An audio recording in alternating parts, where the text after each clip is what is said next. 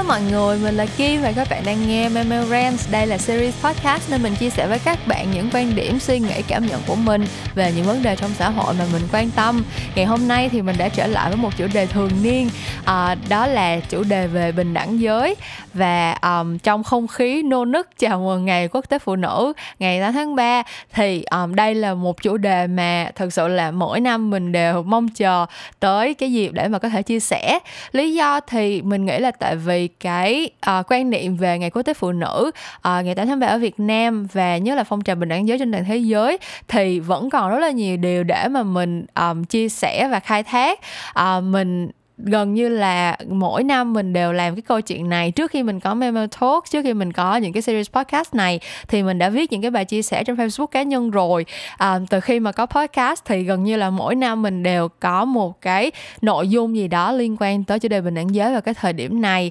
Và sự thật là tháng 3 năm ngoái cái kỳ podcast đầu tiên của Memorance ra đời cũng chính là ở cái thời điểm mừng ngày uh, quốc tế phụ nữ này đó. Cho nên thực ra đối với mình ngày hôm nay là cái kỳ podcast khá là đặc biệt với một cái chủ đề cũng rất là đặc biệt đối với mình thì hy vọng là nó sẽ mang lại cho các bạn một vài thông tin thú vị hoặc là bổ ích. Um, tuy nhiên trước khi bọn mình đi vào nội dung chính của kỳ podcast hôm nay thì mình có một thông tin siêu siêu siêu siêu siêu quan trọng muốn gửi đến các bạn. Đó là mình vừa mới mở đăng ký cho series workshop Road to Agency Live. Nếu mà các bạn theo dõi Memo Talks được một thời gian rồi uh, có theo dõi mình ở trên Facebook hoặc là Instagram thì cũng sẽ biết là thời thời điểm cuối năm 2020 mình có một cái chuỗi workshop diễn ra trong vòng 5 tuần. Và um, thực ra là nếu mà mình được tự mèo khen vào dài đuôi thì mình sẽ đánh giá là cái chuỗi workshop đó đã thành công tốt đẹp. Um, các bạn uh, học viên của cái khóa workshop đó thì cũng rất là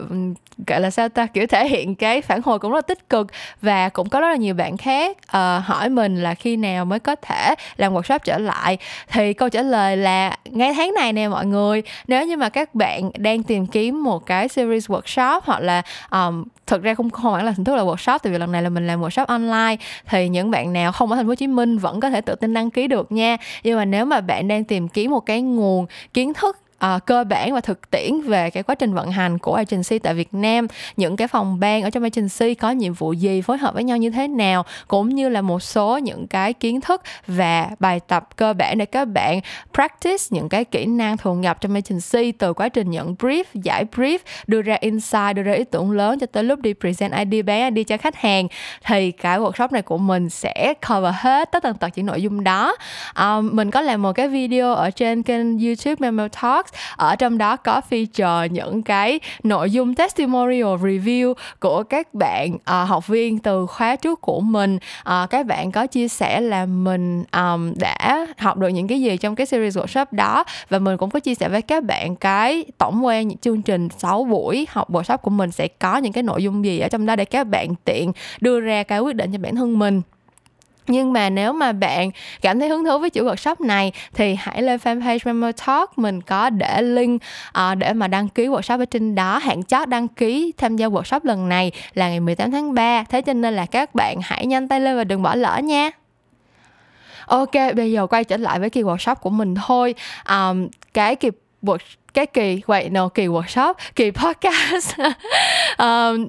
bây giờ quay trở lại với kỳ podcast của bọn mình. Thì um, cái kỳ podcast lần trước nhận được sự ủng hộ rất là tích cực của các bạn. Um, mình có hai comment từ bạn quyên võ và bạn hoàng giang đều thể hiện câu chuyện là rất yêu thích cái kỳ podcast vừa rồi. Um, bạn hoàng giang kêu là tập này của chị hay quá em phải bay từ spotify sang đây để comment. Và bạn quyên võ thì nói là rất hóng tập 027 tiếp theo của mình. Thì ok bây giờ đó đã đến rồi đây các bạn. Ngày hôm nay mình sẽ nói về một chủ đề một góc nhỏ của câu chuyện bình đẳng giới mà thật sự mình chưa có uh, chia sẻ uh, gọi là đông đảo um, một cách công khai trực diện ở trên um, những cái platform như podcast như vậy bao giờ. Đó là câu chuyện về thiên chức là mẹ của người phụ nữ. Um, đó là cũng là chủ đề của kỳ podcast ngày hôm nay mình muốn nói tới um, chủ đề của kỳ 27 series podcast Memories ngày hôm nay là vì sao mình không muốn có em bé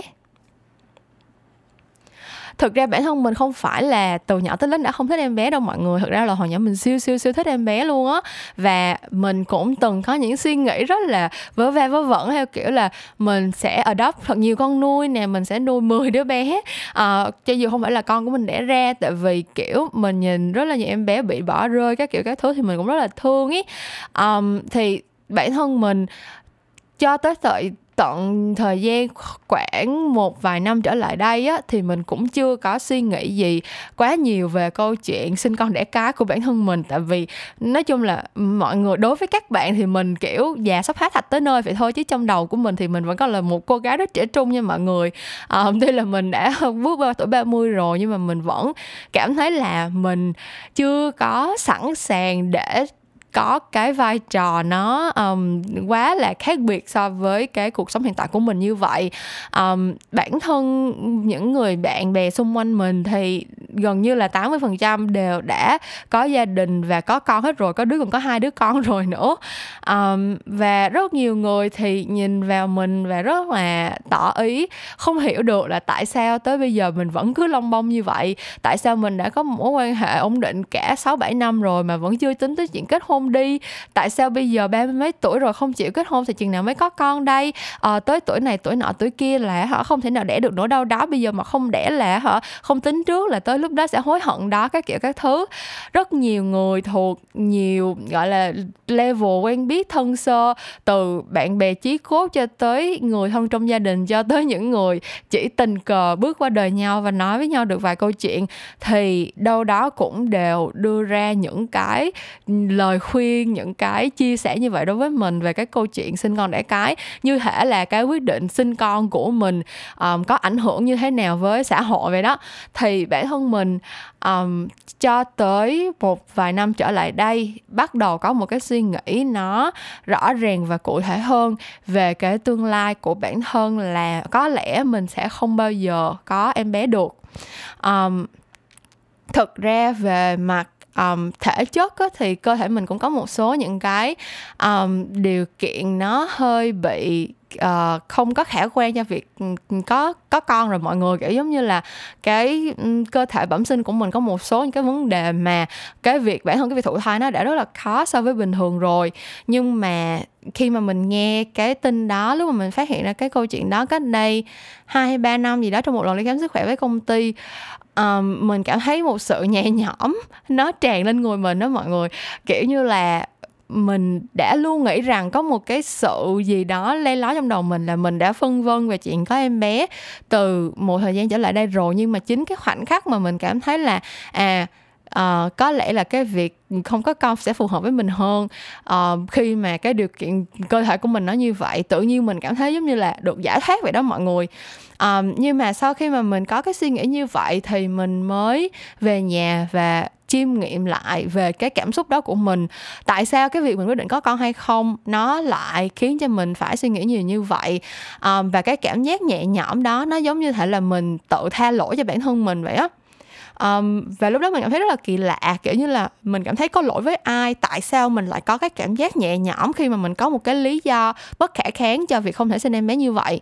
Um, cái việc này đã khiến mình suy nghĩ trăn trở rất là nhiều tại vì mình lúc nào cũng nghĩ là bản thân mình là một cô gái hiện đại. Um, cái này thật ra nó là một cái label một cái nhãn dán mà bản thân mình cũng không phải là uh, quá tự hào để mà đi hô hào khắp nơi là ồ tôi là cô gái hiện đại cái kiểu cái thứ đâu. Nhưng mà tại vì bản thân mình um, có rất là nhiều cái hệ giá trị trị mà mình cảm thấy là nó tương đồng với những cái giá trị uh, phương tây nhiều hơn và mình đa phần là những cái um, câu chuyện công dung ngôn hạnh nữ công gia chánh này kia của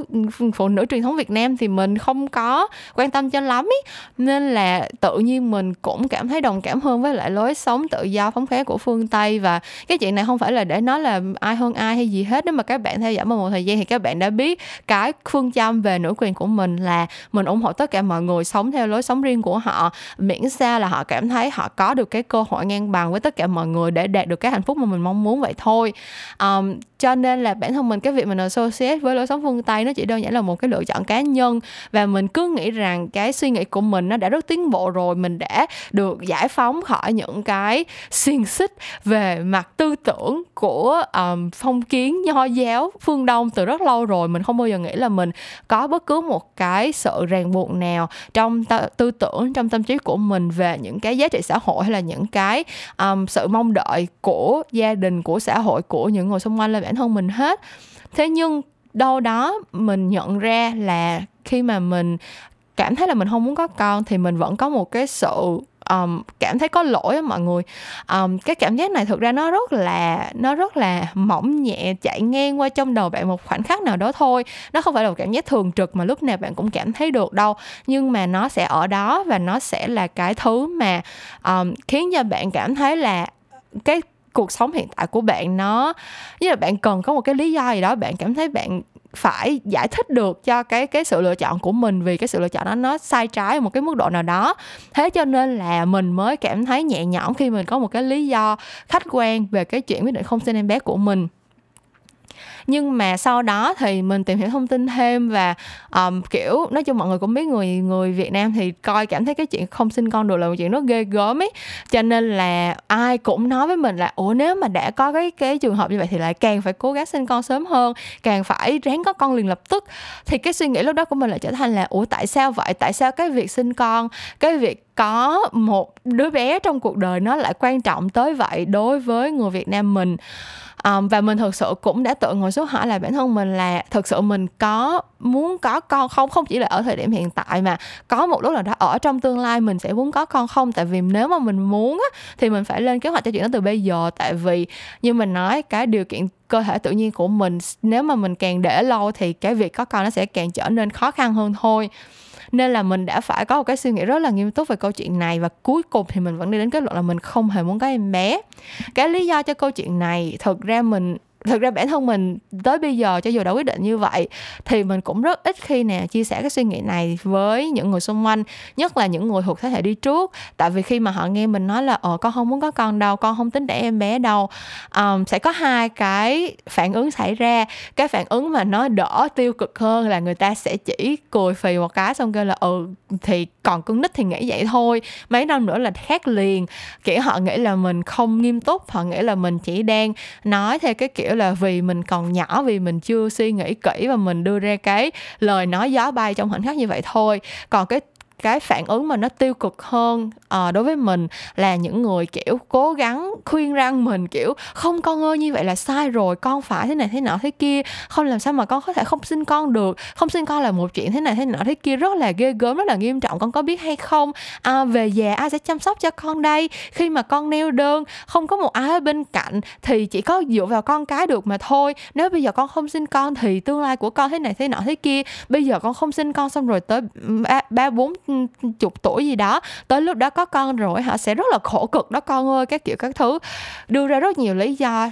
tưởng chừng như chính đáng cho cái việc là mình phải có em bé và mình phải có cái suy nghĩ là cái việc có em bé là cái chuyện rất quan trọng và mình phải làm ngay bây giờ.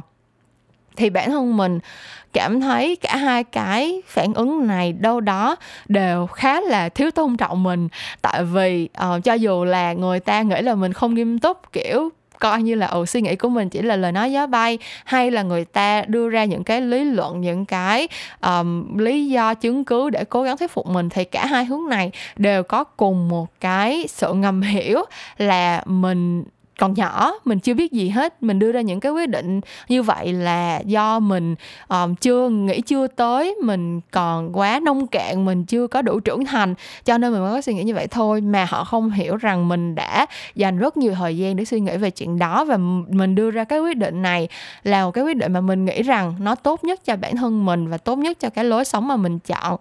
Thực sự cái việc sinh con đối với mình cái cái khoảnh khắc mà kiểu có bầu rồi đẻ con cái cảm giác đau đớn về mặt thể chất nó chỉ là một phần thôi. Tất nhiên nó là phần rất lớn nha mọi người kiểu mình rất là sợ đau luôn á. Mình chính là một con bánh bèo chính hiệu. Mình hoàn hoàn toàn không muốn bị đau một chút xíu nào mình không muốn cơ thể của mình phải trải qua những cái sự biến đổi kiểu như vậy um, khi mà trải qua cái chuyện sinh con. Thực ra nhiều người sẽ nghĩ là cái lý do này là cái lý do rất là ích kỷ và trẻ con nhưng mà đối với mình thì ủa tại sao mình phải như vậy? Kiểu đâu có ai tự nguyện muốn mình bị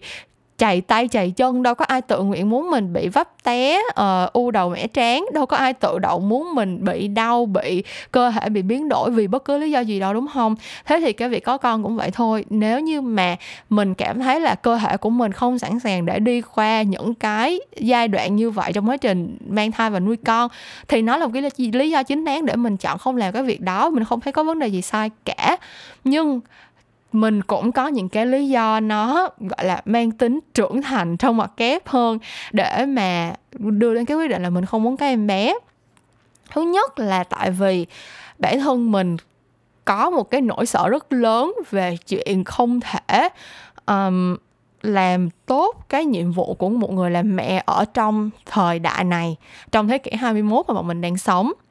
Um, thật ra cái cái câu chuyện này mình nghĩ là mình đã thấy đâu, đây đó trên mạng cũng có nhiều người đã từng raise cái cái suy nghĩ này rồi. Và rất nhiều người sẽ có những cái counter argument theo kiểu là, trời sinh hoa sinh cỏ, hồi xưa ba mẹ mày còn khổ hơn nữa, hồi xưa sống ở thời chiến tranh, còn đẻ con, nuôi con được nữa, bây giờ sướng quá trời rồi, đi làm về nhà, ăn chơi, thôi có cái gì đâu mà mà mà sợ không không làm tốt được, có gì đâu mà sợ không nuôi con được. Thì mình cũng mình cũng biết luôn cái chuyện đó, mình biết là ừ thời chiến tranh hay là từ thời ăn lông ở lỗ, thời tiền sử chưa có điện, chưa có đường xá, chưa có giao thương, thì người ta cũng đã đẻ con và nuôi con rồi. Mình biết cái chuyện đó, nhưng cái cách người ta nuôi dạy con như thế nào và cái cái đứa con đó trở nên thành một cái cá nhân như thế nào trong xã hội là cái câu chuyện mà mình sẽ rất là khó để mà bàn tới. Và mỗi thời đại sẽ có một cái sự phức tạp riêng của nó. Bản thân cái thời đại mà chúng ta đang sống, có rất nhiều vấn đề mà nhân loại vẫn chưa biết giải quyết như thế nào. Bản thân mình đọc tin tức mỗi ngày về câu chuyện biến đổi khí hậu về câu chuyện ô nhiễm môi trường về dịch bệnh về những cái um, conflict về mặt um, xã hội uh, về mặt chính trị những cái câu chuyện về những cái khủng hoảng mà uh, uh, nó nằm ở một cái cái tầm mà nhân loại chưa bao giờ phải đối mặt. Tại vì kinh tế của mình chưa bao giờ phát triển đến vậy. Các các các cái mối quan hệ chính trị xã hội giữa các quốc gia chưa bao giờ ở cái tầm mà nó đang ở như bây giờ. Công nghệ cũng là một cái thứ mà khiến cho cuộc sống của con người thay đổi mà từ trước đến nay người ta chưa thể nào biết được. Có rất là nhiều cái cái ẩn số trong cái thời đại mà chúng ta đang sống và mình cảm thấy là bản thân mình để có thể giữ cho mình có được một cuộc sống um, cân bằng gọi là balance và healthy trong cái thời đại này. Như một người người lớn trưởng thành bình thường đã là khó rồi. Thì cái việc mà mình có thể dẫn dắt và định hướng và nuôi dạy một đứa trẻ trong cái thời đại này nó lại càng là một cái nhiệm vụ quá lớn nữa. Tất nhiên vẫn có những người làm rất tốt cái nhiệm vụ đó, họ sẵn sàng dành thời gian, dành công sức và họ đầu tư cái cái câu chuyện thời gian công sức đó cho đứa con của mình với tất cả những cái tình yêu thương và với tất cả những cái sự tự nguyện. Và mình rất tôn trọng những người đó. Giống như mình nói, quan niệm về nữ quyền của mình chính là mỗi người phụ nữ cho dù họ chọn lựa cái cuộc sống như thế nào thì họ cũng có quyền mưu cầu hạnh phúc và có một cái cơ hội ngang bằng nhau để theo đuổi cái hạnh phúc đó. Thế cho nên với những người phụ nữ chọn thiên chức làm mẹ và hạnh phúc với thiên chức làm mẹ của họ, mình rất tôn trọng và mình rất là mừng, mình luôn luôn chúc phúc cho những người đã chọn cái lối sống đó. Nhưng bản thân mình thì không phải là một trong số đó. Bản thân mình có những cái những cái tiếng gọi, những cái tiếng gọi nơi hang dã mà nó khác với lại cái cái cuộc sống gia đình mà một người phụ nữ nếu mà muốn có con và muốn dành thời gian nuôi dạy một đứa con nên người thì họ sẽ không thể nào có được cái thời gian cho những cái chuyện ngoài lề như vậy. Thực ra đơn giản như cái chuyện mà mình đi làm podcast hoặc là làm workshop chia sẻ với các bạn thôi nếu như mà mình nghĩ tới chuyện có con ngay bây giờ thì những cái thứ này mình đang làm chắc chắn là mình sẽ không thể nào theo đuổi tiếp được nữa. Vẫn sẽ có những người phụ nữ rất rất giỏi và họ có thể làm được câu chuyện đó. Vẫn có rất nhiều người phụ nữ vừa có con và vừa có sự nghiệp kinh doanh vừa có những cái địa, địa vị trong xã hội. Vẫn có cái vị thế được nhiều người ngưỡng vọng uh, có cái room để mà chia sẻ những cái kinh nghiệm trải nghiệm của mình. Y hệt như những gì mình đang làm ở đây. Nhưng mình nghĩ là họ sẽ phải nỗ lực rất rất nhiều. Và đối với mình thì cái chuyện mà phải nỗ lực hơn bây giờ nữa để mà dành cái phần năng lượng đó cho cái việc nuôi con đối với mình là một cái thứ mà mình không thể tưởng tượng ra được. Chỉ là mình không sẵn sàng cho cái việc đó. Cho nên là mình sẽ không làm. Thứ hai cái lý do thứ hai mà mình cảm thấy là cái việc có con thực sự là không phù hợp với mình đó là cái câu chuyện mà um, bản thân mình có những cái um, thực ra là cái cái cái câu chuyện mà nuôi con nó đòi hỏi mình phải thay đổi cả về cái lối sống của riêng mình nữa. Và bản thân mình thì đã là một người sống không có điều độ rồi bản thân mình đã là một người sống rất là cảm tính và um, đôi khi là mình sẽ muốn tung hê lên, bỏ hết tất cả mọi thứ để bỏ chạy tới một thế giới nào đó khác. Hoặc là mình, kiểu, vẫn luôn chạy theo những cái mơ mộng của một đứa con nít, kiểu như là, mọi người thấy mình 30 tuổi vậy thôi, chứ nhiều khi mình vẫn suy nghĩ rất là trẻ con và mình không muốn bỏ bỏ đi cái cái mặt trẻ con đó của mình. Thế cho nên là mình cảm thấy là nếu mà mình đẻ ra một đứa bé và mình, kiểu, phải đóng vai là người mẹ của nó, thì cái cái thứ mà một trong những cái mặt mà mình rất yêu thích của bản thân mình là cái chuyện mà mình tới bây giờ vẫn rất là nhí nhảnh và um, trẻ con và không chịu lớn là một cái phần mà mình chưa sẵn sàng để từ bỏ nó. Cho nên là mình thà sống một trăm phần trăm là cái con người của mình hiện tại chứ mình không sẵn sàng để phải thay đổi một phần nào đó tính cách con người mình để phù hợp với một cái vai trò là mẹ của người khác và thứ ba đây cũng là một cái lý do cực kỳ quan trọng đó là cái câu chuyện mình cảm thấy là ở việt nam nói riêng khi mà các bạn bắt đầu sinh con một cái là cái identity của các bạn cái cái nhân dạng của các bạn trở thành mẹ của một đứa trẻ nào đó chứ không còn là chính bạn nữa. Um, xung quanh mình rất nhiều người như vậy nha kiểu có tên có tuổi đàng hoàng nhưng mà khi mà đẻ con ra sẽ trở thành là uh, mẹ cu tí mẹ bé bo mẹ bé bi chứ không còn là chính mình nữa và tất cả mọi thứ họ làm đều xoay quanh cái chuyện con cái của họ hết bản thân mình không muốn không muốn như vậy. Mình không muốn mọi người biết tới mình là mẹ của một người abcd mình muốn là chính mình và mình muốn cái cuộc sống này của mình được biết tới như là bản thân mình thôi. Cái chuyện mà một người phụ nữ khi mà họ bắt đầu có con họ bị mất đi cái danh tính thật của bản thân mình và bắt đầu trở thành một phiên bản mẹ của ai đó là một cái chuyện mà rất nhiều những cái campaign quảng cáo và rất nhiều những cái um, chiến dịch truyền thông này kia họ cũng đã bắt đầu khai thác rồi. Và ở Việt Nam mình thì um, cách đây một đúng một năm hồi năm 2020 mình có làm cái campaign cho Omo Cleopatra. Nói về cái câu chuyện đó luôn là thiên chức có phải là chức duy nhất của mẹ hay không? Tại vì ở Việt Nam mình dường như là thiên chức chính là cái chức duy nhất mà một người phụ nữ nên có. Đó cũng chính là cái cảm nhận của mình khi mà mình nhận được những cái phản ứng rất là um, trái chiều từ những người nghe mình nói là mình không muốn có con. Như thể họ nghĩ là nếu mà mình quyết định không làm mẹ thì cuộc đời của mình không còn bất cứ một cái vai trò nào khác đáng giá để mình có thể có thể đảm nhận được nữa. Và đó là cái suy nghĩ mà mình muốn thay đổi. Mình nghĩ là những người phụ nữ không muốn có con, cho dù là đôi khi họ sẽ bị gọi là ích kỷ. Thực ra nha, mình muốn establish một điều, mình muốn mình cùng xác nhận với nhau một điều là cho dù mình ích kỷ thì cũng không có sai á mọi người, kiểu, cho dù là bạn đặt bản thân mình lên trên hết và bạn quan tâm tới cái well-being của bản thân mình ở thời điểm hiện tại, bạn tôn trọng bản thân mình và yêu thích cả cuộc sống hiện tại của mình và bảo vệ nó bằng mọi cách cái chuyện đó không có gì sai hết, miễn sao là bạn đừng làm tổn hại tới người khác thôi. Và nếu như mà mình, cái người duy nhất chịu tổn hại trong cái sự ích kỷ của mình khi mình quyết định không có con là một em bé giả tưởng nào đó còn chưa có hình thành trên đời này thì mình thấy chuyện đó là không vấn đề. Mọi người có thể nói mình ích kỷ khi mình nói là mình vẫn còn muốn bay nhảy, mình vẫn, mình không bao giờ muốn bị ràng buộc bởi một đứa bé, mình không bao giờ muốn mọi người biết tới mình như là một người mẹ của một ai đó người ta có thể nghĩ là ồ nghe nó hơi là ích kỷ quá đi. Nhưng mà mình không sợ chuyện đó, mình thấy chuyện ích kỷ là chuyện bình thường, kiểu, người không vì mình trời chu đất gì, có mọi người, kiểu, nghe thì nó hơi ghê. Nhưng mà sự thật là mình thấy là nếu như mà bạn không làm tổn hại ai thì bạn phải đặt bản thân mình lên trước để mà mình còn có thể, gọi là tự chống chọi với cuộc đời này chứ làm sao mà nếu mà bạn không đặt bản thân mình lên trên hết, bạn không sống ích kỷ trong cuộc đời này. Cái chữ ích kỷ thực ra nghe nó có những cái nghĩa tiêu cực như vậy thôi, nhưng mà tới cuối cùng thì nó chỉ có nghĩa là bạn làm những cái thứ mà mang lại lợi ích cho bản thân mình. Miễn sao bạn đừng lấy cái lợi ích của người khác là lợi ích của bản thân mình là được, đúng không? Thì đó, nói chung là mình thấy cái chuyện một người phụ nữ ích kỷ vì bản thân mình, không muốn có con là một cái quyết định rất bình thường, không có gì sai trái hết. Nhưng mình cũng muốn mọi người hiểu một điều là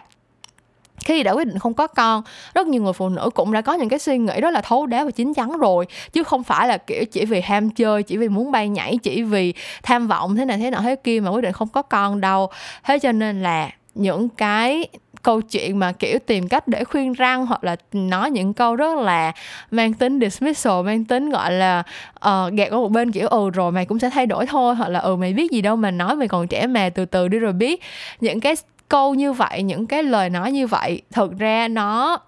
không hề có khả năng thay đổi suy nghĩ của người ta một chút nào và nó còn mang cái tính hơi bị xem thường những cái người phụ nữ mà đã đưa ra cái quyết định như vậy nữa. Um, và bản thân mình thì giống như cái mình đã phân tích từ nãy đến giờ cho các bạn, về là một người đã trải qua rất nhiều suy nghĩ và đưa ra rất nhiều những cái chiêm nghiệm thấu đáo và những cái cảm nhận rất là, gọi là mình cảm thấy rất là chính đáng với cái vị thế hiện tại của mình. Cho nên là mình hoàn toàn không thấy có bất cứ một cái cảm giác gì, gọi là, có lỗi hay là phải giải thích hay là phải đưa ra những cái ngụy biện cho cái quyết định của mình nữa bây giờ mình có thể dõng dạc nói với tất cả mọi người là mình không muốn có con, tại vì mình không muốn có con thôi. Không cần muốn có một cái lý do khách quan hay là một cái câu chuyện gì, gọi là, hợp lý để mà thuyết phục người này người kia người nọ hết. Mình không có nghĩa vụ phải thuyết phục ai về cái quyết định trong cuộc sống này của mình, chỉ liên quan tới đời sống cá nhân của mình mà thôi tuy nhiên mình cũng phải lật ngược lại vấn đề. Vì bản thân mình không muốn có con không có nghĩa là những người phụ nữ khác nên có cái suy nghĩ giống mình. À, mình nghĩ là có một cái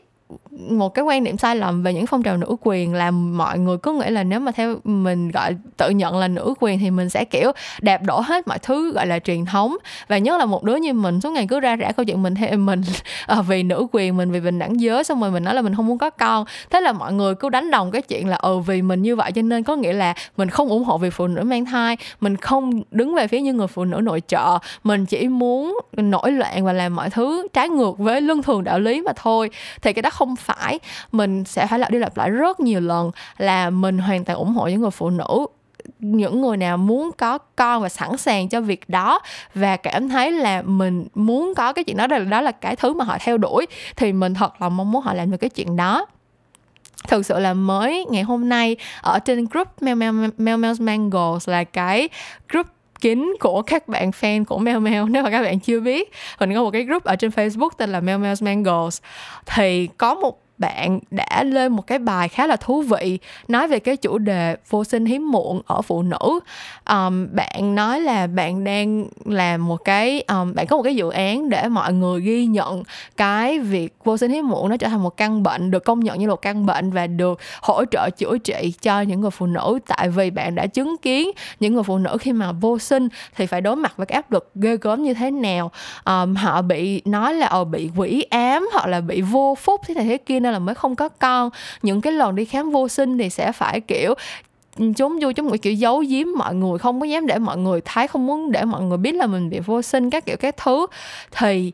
nhưng mà cái cái vô sinh hiếm muộn này ở Việt Nam vẫn chưa được công nhận là bệnh cho nên là à, bảo hiểm hay là những cái chế độ này kia để mà hỗ trợ cho những cái người đang muốn điều trị vô sinh thì cũng rất là hạn chế. Và như vậy thì bản thân những cái người rõ ràng là khi mà vô sinh thì nó là cái vấn đề của hai vợ chồng đúng không? Nhưng mà người phụ nữ đối mặt với rất nhiều áp lực trong cái câu chuyện này. Um, mọi người chắc là cũng biết rồi ở Việt Nam mình kiểu có những cái câu nghe rất là độc địa như kiểu là um, gái gái không con cái gì cái gì nói chung cây độc không quả cái độc không con gì đó. Nói chung là rất nhiều những cái câu mà mình nghe cảm thấy rất là harsh kiểu rất là rất là tổn thương luôn á mọi người. Và đa phần mọi gọi là xã hội nói chung sẽ đặt cái gánh nặng của chuyện vô sinh lên người phụ nữ kiểu như là tại vì mà thế này thế nọ thế kia nó mới không có con. Thì đó là một cái chuyện cực kỳ là không công bằng. Và mình tuy là bản thân mình không hề muốn có con cho bản thân mình nhưng mình sẵn sàng đứng lên và um,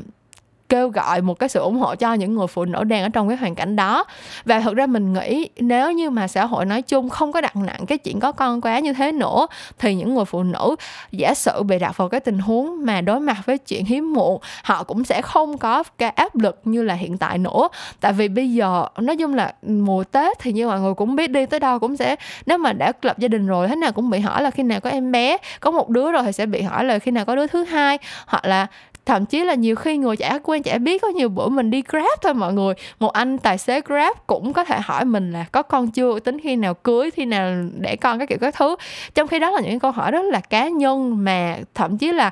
bản thân mình nhiều khi là bạn bè hay là người thân trong gia đình mà kiểu anh em họ hàng này kia nhiều khi mình còn không muốn chia sẻ nữa. Nhưng mà người lạ thì vẫn có vẫn cảm thấy là họ có quyền được hỏi những câu đó và được đưa ra những cái lời khuyên những cái nhận xét những cái bình phẩm về cuộc sống của mình. Và bản thân mình thì mình không muốn có con nên mình không có gặp trở ngại gì hết. Kiểu như ai muốn nói gì thì nói. Mình đã có đủ cái security mình đã có đủ cái sự um, gọi là gọi là mình mình tự trấn an mình mình tự um, yên lòng với cái sự lựa chọn của mình rồi mình không có gì gọi là lăng tăng bấp bên hết. Nên là mình không có bị um, ảnh hưởng bởi bất cứ một cái lời um, khuyên răng hay là uh, chia sẻ bình phẩm nào từ bất cứ ai. Nhưng mà bạn tưởng tượng xem nếu một người phụ nữ đã đang rất là khổ tâm với chuyện họ bị hiếm muộn nếu mà họ đã tìm đủ mọi cách để có thể mang thai mà không được mà còn gặp những cái áp lực vô hình từ những người xung quanh nói những cái lời mang cái tính gây tổn thương như vậy thì có phải là cái áp lực nó sẽ càng nhân đôi hay không? Thế cho nên tóm lại, mình nghĩ cái main argument, cái gọi là luận điểm lớn nhất của mình trong nguyên cái kỳ podcast này, đó chính là mình hãy bớt đặt những cái áp lực vô hình lên cái chuyện có con của những người phụ nữ đi. Mình nghĩ là cái quyết định mà có con hay không, thời điểm nào có con và có con trong cái hoàn cảnh điều kiện như thế nào là những cái chuyện rất riêng tư và là những cái chuyện mà chỉ có những người trong cuộc, cụ thể ở đây là hai vợ chồng hai, thậm chí không còn là vợ chồng, những người mà là partner với nhau và cùng đưa ra cái quyết định về câu chuyện này. Chỉ những người đó họ mới có cái sự liên đới và có cái um, cái cái sự ảnh hưởng tới cái quyết định này để mà có thể đưa ra những cái suy nghĩ những cái quan điểm những cái um, nhận xét như thế nào đó cho cái quyết định này thôi. Còn những người xung quanh những người gọi là cô dì chú bé họ hàng bạn bè cho dù mang tiếng là quan tâm chia sẻ um, giúp đỡ các nỗi kia hỗ trợ gì đó. Mình nghĩ đã là người ngoài cuộc thì nên nên lùi lại một bước nên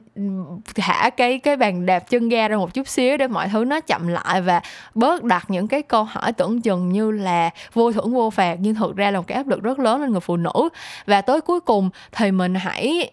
kiểu như là hãy hãy nhớ là những người phụ nữ đang sống và đang um, có một cái cuộc sống bình thường và đang là những một thành viên bình thường trong gia đình và xã hội á. Những người đó những cái cá nhân đó mới là những người đang sống. Còn một cái em bé đang trong tưởng tượng một cái tương lai của một em bé nào đó cái câu chuyện mà sau này sẽ khổ nếu không có con. Tất cả những cái câu chuyện đó chỉ là giả tưởng của mình thôi và tất cả những câu chuyện đó không thể nào mà đặt lên bàn cân so sánh với một con người bình thường thường đang sống, đang vận hành trong xã hội được. Rất nhiều lần mình cảm thấy là những cái người mà họ đặt nặng cái chuyện sinh con đẻ cái và họ đặt cái áp lực này lên những người phụ nữ trẻ hơn, giống như là họ cảm thấy là cái những cái người phụ nữ mà đang sống ở đây nè đang đang đi đứng trước mặt họ những người mẹ chồng mà chỉ chiết con dâu mình vì không để được con trai những người mà um, nói những cái lời độc địa về những người phụ nữ mà không để được con các kiểu các thứ á mình cảm thấy như đối với họ những người phụ nữ đang sống đang đi lại nói năng hít thở không khí gần như là không có giá trị bằng một đứa bé nữa. Nhưng mà tại sao lại như vậy? Nó rõ ràng cũng chỉ là một cái quan niệm rất là lỗi thời về câu chuyện um, gây gọi là gì đó nối dõi tông đường hoặc là để lại một cái gì đó cho thế hệ sau hoặc là cái gì. Nói chung là mình cảm thấy tất cả những cái lý do về cái việc cần thiết của việc sinh con cách đây 20 năm nó đã không còn phù hợp trong cái thế giới hiện đại nữa rồi. Um, rất là nhiều em bé bị bỏ rơi rất là nhiều những em bé sinh ra trong những cái hoàn cảnh mà không có được nuôi dạy và chăm sóc đúng mực và xã hội của chúng ta càng ngày càng có nhiều vấn đề vì vấn đề dân số như vậy. Thế cho nên là mình nghĩ nếu như mà bạn quyết định có con cái đó là quyền lợi và nghĩa vụ của bạn để mà có thể chuẩn bị một cái um, điều kiện cái hoàn cảnh tốt nhất cho cái quyết định đó. Tất nhiên cái tương lai của cái việc quyết định nó như thế nào thì một mình bạn chịu trách nhiệm. Um, nó không ảnh hưởng tới xã hội xung quanh. Và ngược lại những người như mình quyết định là không có con quyết định là sống một cuộc sống như vậy cũng không có ảnh hưởng gì đến xã hội và mình chịu trách nhiệm cho cái quyết định đó của mình. Um, và nó chỉ là như vậy thôi nó chỉ là những cái quyết định nó chỉ là những cái chọn lựa cho cuộc sống của mỗi cá nhân mà xã hội những người xung quanh không thể có quyền can thiệp được. Và cái suy nghĩ đó nếu mà càng được thay đổi sớm cái việc mà um, bớt đặt nặng áp lực và những cái um, bình phẩm những cái lời nhận xét không cần thiết tới cái việc sinh con đẻ cái của người phụ nữ những cái lời um, lời ra tiếng vào như vậy mình càng hạn chế được chừng nào thì người phụ nữ sẽ đỡ áp lực chừng đó. Đó là cái cái điều mình tin và đó là cái điều mà mình đang muốn truyền đạt trong nguyên cái kỳ podcast vào cái thời điểm mừng ngày quốc tế phụ nữ này. Tất nhiên cái câu chuyện về bình đẳng giới nó sẽ có rất nhiều thứ xoay quanh cái việc quyết định mang thai quyết định sinh con nữa. Ví dụ như câu chuyện là mẹ đơn thân thì có những cái vấn đề như thế nào? Ví dụ như câu chuyện um, bố mẹ quyết định sinh con ra nhưng sau đó có những cái vấn đề về mặt kinh tế có những cái sự xung đột trong gia đình và dẫn đến ly hôn thì quyền nuôi con cách chu cấp cho con như thế nào có rất nhiều thứ ở trong xã hội Việt Nam vẫn đang rất là thiệt thòi cho người phụ nữ sau khi đã quyết định sinh con. Nhưng cái đó lại là một chủ đề khác một câu chuyện rất dài cho một kỳ podcast khác mà trong kỳ hôm nay mình sẽ chưa thể nào cover hết được. Mình hy vọng là kỳ podcast ngày hôm nay à, đâu đó đã mang lại cho các bạn một góc nhìn khác về một chủ đề tưởng chừng như rất bình thường và quen thuộc trong xã hội Việt Nam của chúng ta ngày nay. Um, và mình hy vọng là những cái chia sẻ của mình thì cũng đâu đó um, trở thành một cái động lực để các bạn tìm hiểu thêm về những vấn đề giới không chỉ ở Việt Nam mà trên toàn thế giới. Những cái gọi là sự bất bình đẳng mà những người phụ nữ đang phải đối mặt là như thế nào và um, đừng quên là cũng có những cái sự bất bình đẳng mà nó mang tính giai tầng tức là một người phụ nữ um, mình là người một một một người phụ nữ thuộc dân tộc kinh là dân tộc đa số tại Việt Nam ở trong một gia đình trung lưu có điều kiện học hành có điều kiện đi làm và tự chủ về tài chính mình sẽ không bị những cái áp lực và mình sẽ không bị những cái um, đối xử bất bình đẳng như là một người phụ nữ. Ví dụ một người phụ nữ dân tộc thiểu số không được đi học phải sống trong nghèo khổ người phụ nữ đó chắc chắn sẽ đối mặt với rất nhiều sự bất bình đẳng so với mình. Thì mình hy vọng là khi mà các bạn tìm hiểu về những cái câu chuyện về vấn đề giới những câu chuyện về uh, bất cứ một cái sự bất bình đẳng nào trong xã hội về màu da sắc tộc về những cái um, bất cứ một cái cái cái sự bất bình đẳng hay là phân biệt đối xử nào thì à, mình hãy cố gắng tìm hiểu một cách khách quan và với một cái nhìn bao dung nhất. Tại vì đối với tất cả tức là mỗi người trên thế giới thì các bạn cũng biết cái câu quote rồi đó ai cũng đang fighting a battle. Ai cũng có một cái um, một cái một cái cuộc chiến của mình để mà trải qua mỗi ngày. Nhưng mà nếu mà mình nhìn mọi thứ với một cách bao dung hơn nếu như mà mình uh, đứng lên và uh, defend những cái suy nghĩ của mình. Mình đứng lên và mình uh, đấu tranh cho những cái điều mà mình tin và đấu tranh cho quyền bình đẳng cơ bản của con người bất kể màu da sắc tộc và giới tính. Mình nghĩ cái đó mới chính là cái ý nghĩa của cái việc mà mình sống ở trên đời này. Tức là um, cái cuộc chiến của mình tất nhiên rất quan trọng. Mỗi cuộc chiến mà mỗi cá nhân đang phải đối mặt để trải qua là một cái thứ nhiều khi nó take hết tất cả thời gian và công sức của mình rồi. Nhưng đừng quên là sẽ còn rất nhiều người um, không có được may mắn như mình và cần cái tiếng nói của mình. Và cái đó là cái điều mình đang cố gắng làm với series Memories này. À, mình hy vọng là mỗi năm mình có một cái kỳ podcast như vậy. Mỗi năm mình lại raise một vấn đề mình đưa ra một góc nhìn mới về câu chuyện bình đẳng giới. Thì từ từ gọi là um, có công mài sắt có ngày nên kim một lúc nào đó thì những cái vấn đề giới ở Việt Nam sẽ trở nên tiến bộ hơn bình đẳng hơn và um, một ngày nào đó mình có thể nói với các bạn là hôm nay mình đã hết chủ đề để nói rồi. À, chúc các bạn một ngày 8 tháng 3 vui vẻ. Cảm ơn các bạn đã nghe hết kỳ podcast này cùng với mình. À, mình hy vọng là các bạn đã tìm được một vài thông tin thú vị bổ ích trong kỳ podcast này. Đừng quên hãy lên kênh YouTube Memo Talks để xem video giới thiệu về series workshop Road to Agency Live và đăng ký trước ngày 18 tháng 3 để không bỏ lỡ nha. Đây là workshop online nên là dù bạn không ở thành phố Hồ Chí Minh vẫn có thể tự tin đăng ký và mình hy vọng sẽ sớm gặp lại các bạn trong workshop sắp tới. Các bạn có thể tìm thấy mình at Memo Talks ở trên Facebook, Instagram, SoundCloud, Spotify và Apple Podcast. Memo Rant thì vẫn sẽ trở lại vào tối thứ năm cách tuần và mình sẽ gặp lại các bạn một lúc nào đó trong tương lai. Bye bye!